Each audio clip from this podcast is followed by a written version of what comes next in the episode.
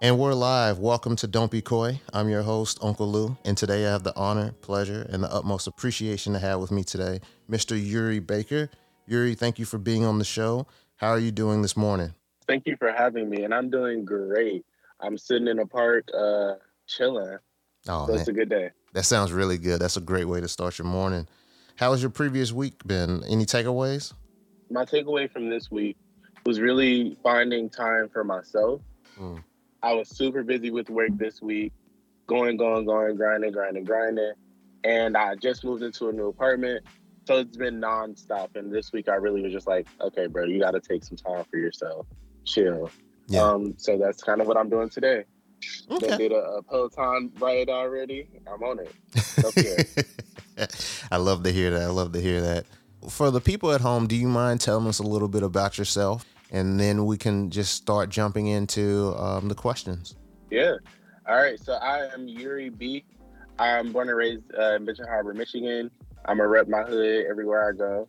Um, but I've moved uh, since around Michigan so many times. Uh, but now I'm in Chicago, Illinois, uh, living my best life. I have a background in political science, um, campaign work. Recently shifted over into healthcare consulting um, and now working with the organization that is trying to integrate voter registration into healthcare systems. Nice, nice, nice. Well, thank you again for being on the show today. Just to kind of give you a little bit of concept around what we'll be going over today. So, um, this is season two of Don't Be Koi, and on this season, really want to talk about like moments of transformation. What I'll be doing is just asking you a series of questions that may seem a little odd or just out of context, but really it's conversation starters, if you will, on like where you were in your past, present, and future, and like how you were intentional about those past situations to get you to where you are today and how you plan on to get into the future. How's that sound? Let's do it. I'm excited. All right. So, what's your favorite song to start your day or your theme song? Uh, so it's so funny. Um, I was actually thinking about this this morning uh, when I was choosing the song. Uh, and I couldn't land on one, so I have a couple of them. Okay, let's uh, do it. So the song that I wake up to, uh, my alarm sound, is uh, Sia, "I'm Alive," um, and it's really just her saying like, "I'm here, I'm going to conquer the day," that kind of thing. Uh, then it's J Moss, uh, "Good Day," and uh, that's more of a gospel situation. Uh, has some of my favorite artists in it, so I love that song for that. And then um, a more local artist to me is Peavy, is his name, and it's also a song called "Good Day." um, and it's also more gospel leaning, um, but more gospel rap. Mm. So it just depends on my vibe uh, when I start the morning. Yeah, and you were saying that you had some um, some other songs like besides these kind of morning songs, or all these like fit into that same group? Yep, they're all my morning songs. So uh, the first one, "Sia that's my alarm sound. Uh, so I'm starting the day off to that song no matter what. And then normally I'm choosing one of those other songs uh, in between after that. Okay. So how can you define yourself, if you will, um, the pl- person you were in the place that you were at when you first heard that "I'm Alive" song and decided to make it your um, alarm song for how you start your day? Mm, that's a good question. Uh, so I wasn't in the best place in life. Um, I was trying to figure everything out. I was trying to uh, figure out what I was going to do with my life, where I was going to live, uh, what I wanted. Um, and mind you, I've changed careers a couple times now. Um, so then I decided one day to start being intentional um, about how I move through life, how I move through my day, the goals that I set. Um, from a friend when I moved to Chicago, he asked me, we were going out, and he said, What are your intentions on going out tonight? What do you want from this night? And that shifted everything for me. Mm. Um, so I started putting intentions on every little thing. So if I'm going to church, what are my intentions for going here? If I'm going to a restaurant with my friends, what are my intentions? What do I want from this moment? That way I'm clear. That way I'm able to make uh, concise decisions. That way, even if I'm not having a good time, I can remember my intention yeah. and say, my intention is to have a good time today. So let's do that. No. To hold myself accountable. No, that makes a lot of sense. So, like, what did that transition look like for you to becoming a, a more intentional person? little things like starting my day off with a song. Mm. Um, a song that's saying I'm alive, a song that's you know declaring these affirmations over me, uh, little stuff like that. Uh, and really, that transformation came because I'm like, so I'm a very passionate person, um, and I'm passionate about a lot of things. And part of what that was creating was me being um, spread across so many different areas. And so then there was never really time for myself, like I was just saying earlier. Yeah. Um, so having to be intentional about what I actually want to present out to the world, uh, the message that I want to present, the the things that I want to represent, I had to be intentional about that, and it kind of led me to discover who I really am and what I really want out of life. Yeah. So like, you know, with the other two songs that you mentioned, not only do they, you know, both have the same title of being Good Morning, but like the intentionality that you place them after the song that I'm Alive. I want to dig into that a little bit. Like, what is it about those two particular songs that you want to place them next after first declaring that you're alive? Yeah. So, uh, one of them, the, the Kiwi song, Good Day, uh, he's literally just saying he's going to have a good day no matter what happens. He's talking about how the day has started, that kind of thing. This song is important to me because he's from the same area that I'm from. Mm-hmm. I'm from a city of just under 10,000 people, and it's predominantly black and underrepresented. We're right across the bridge from a way more affluent uh, neighborhood or town, rather, um, where the life expectancy drops 19 years with just driving across the bridge. Mm. So, someone like him saying, I'm going to have a good day, no matter what. He's from the same area that I'm from. He's uh, up and coming. He's you know really trying to be out here killing it on his grind no matter what, and still able to say he's having a good day. Yeah. So that one's more personal and more local to me because uh, I feel like we share a similar story, um, and he's still able to say that. And then the um, J Moss Good Day, that one is uh, more on the spiritual side of it for me and that's more of the speak life. The power of life and death is in the power of your tongue. So when I'm saying that one, it's literally one part is literally good day, good day. They're literally just saying good day. Yeah. Sure, that seems so small, but you're literally speaking that over yourself. And so I have no choice but to have a good day. Somebody don't hold the door for me, I'm gonna hold the door for the next person still because I'm having a good day. Yeah. Um, it made me think of uh, not too long ago. I was at Dunkin' Donuts and I paid for the woman in front of me's uh, food and so then she's like, oh, no, you don't got to do you know, whatever, whatever. Because she held the door for me in the beginning. Mm-hmm. When I walked in, she held the door. So I'm like, man, I got her food. It started a whole train. So I don't think anybody in there that I that was in there when I was there paid for their own food. Oh wow!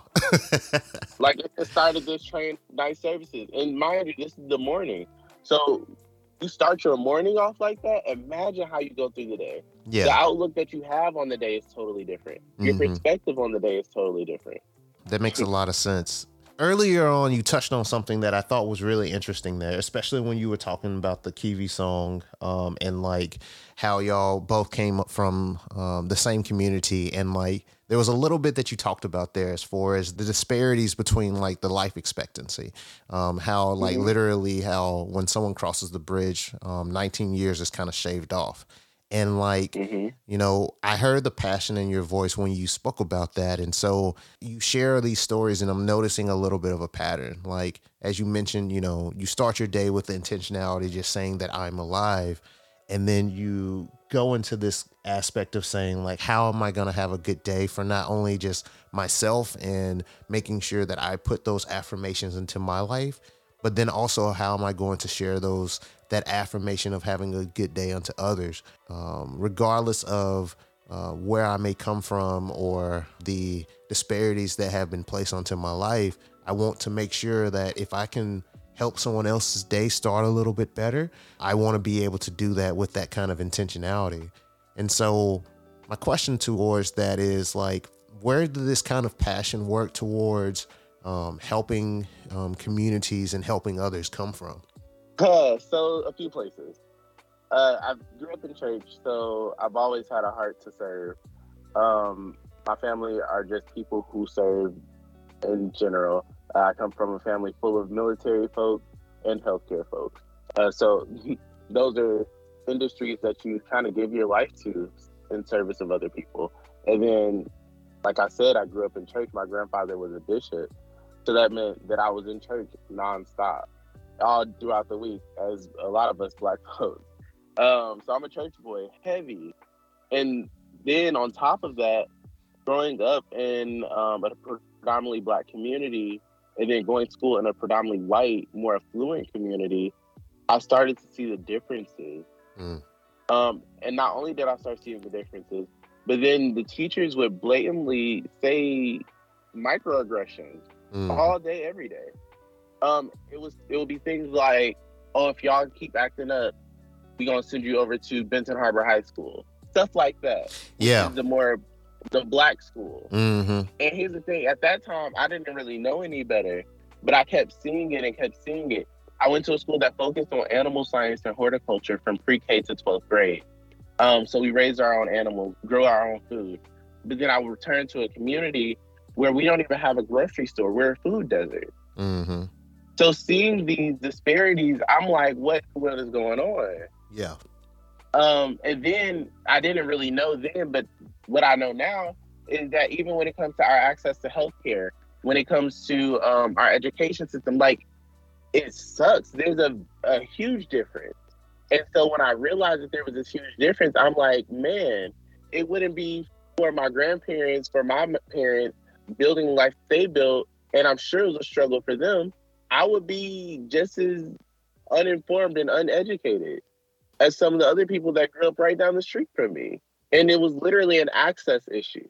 So then I kind of dedicated my life to creating access and building community in every way that I can. And that goes back to even what we were just talking about the Dunkin' Donuts thing. That was intentional because I'm trying to create community.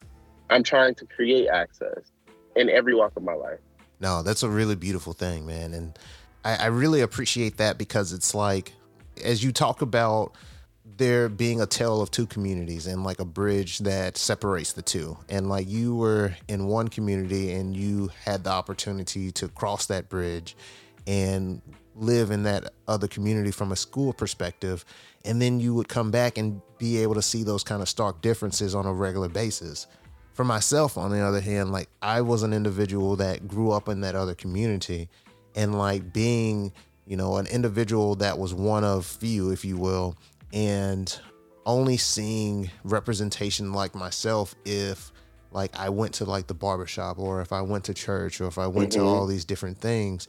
And then noticing like why isn't everyone doing this or why doesn't this person have that thing? Yeah. Asking those kind of questions. So i understand and see what you're kind of talking about. And I, I really appreciate the fact that you not only took that as a lesson to say like no this is not necessarily something that i like but also took that as a, a life mission if you will a passion towards how you're not only going to help people um, not only in the work that you do, but through your your everyday life. My next question is, what is a, a meal that you like to cook on a regular basis or on a routine basis? So I'm gonna be 100. I am not really a chef like that, but what I will do is throw down on a mean Alfredo, and I'll even do that from scratch. So number one, I love anything pasta related. Mm-hmm. That's number one. But I learned through therapy recently that um that might be because I like to eat to comfort myself. And pasta is a really good comfort food. But recently I've been trying to transition into uh, pescatarianism. Um, just for the healthier lifestyle, just because I also don't really eat a lot of meat naturally. And that goes back to me going to that school that focuses on animal science.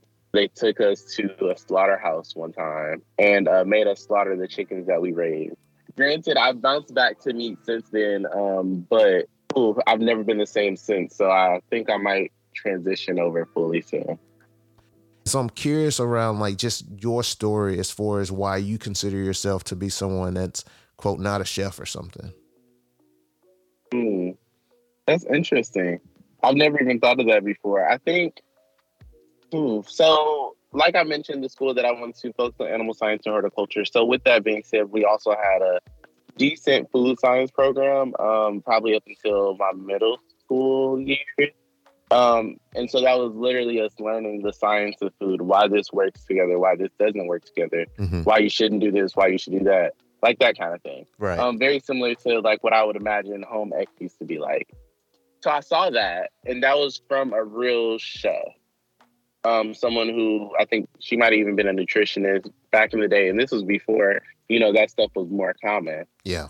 Um, so I experienced that, and then I, like I said, returned to my community, uh, where people were not eating that way at all. hmm Um, we were eating the crazy, unhealthy food, and mind you, like my family is um a little bit bougie.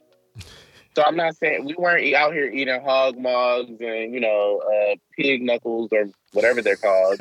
uh, like we weren't out here eating that, and that's no knock to anybody who loves that, like Right. you, because I ain't eating no chitlins either. Like we ain't doing that. Um, but they were throwing down in the kitchen even still. Mhm. Um, and not only were they throwing down in the kitchen even still, they were throwing down in the kitchen with no recipes. And so when I think of a chef, I think of those people.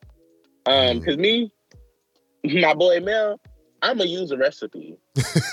Not only am I gonna use, not only am I gonna use a recipe, but it might have came from a meal delivery service. hmm Um, so they done shipped me all the ingredients that I needed.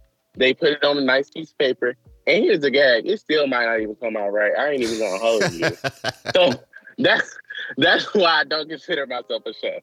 Don't get me wrong. After I, you know, do the little recipe that they say, I'm gonna let the ancestors whisper in my ear a little bit, tell me to add a little few more spices. But other than that, I ain't gonna do too much. yeah. But don't get me wrong, every now and again I'll throw down.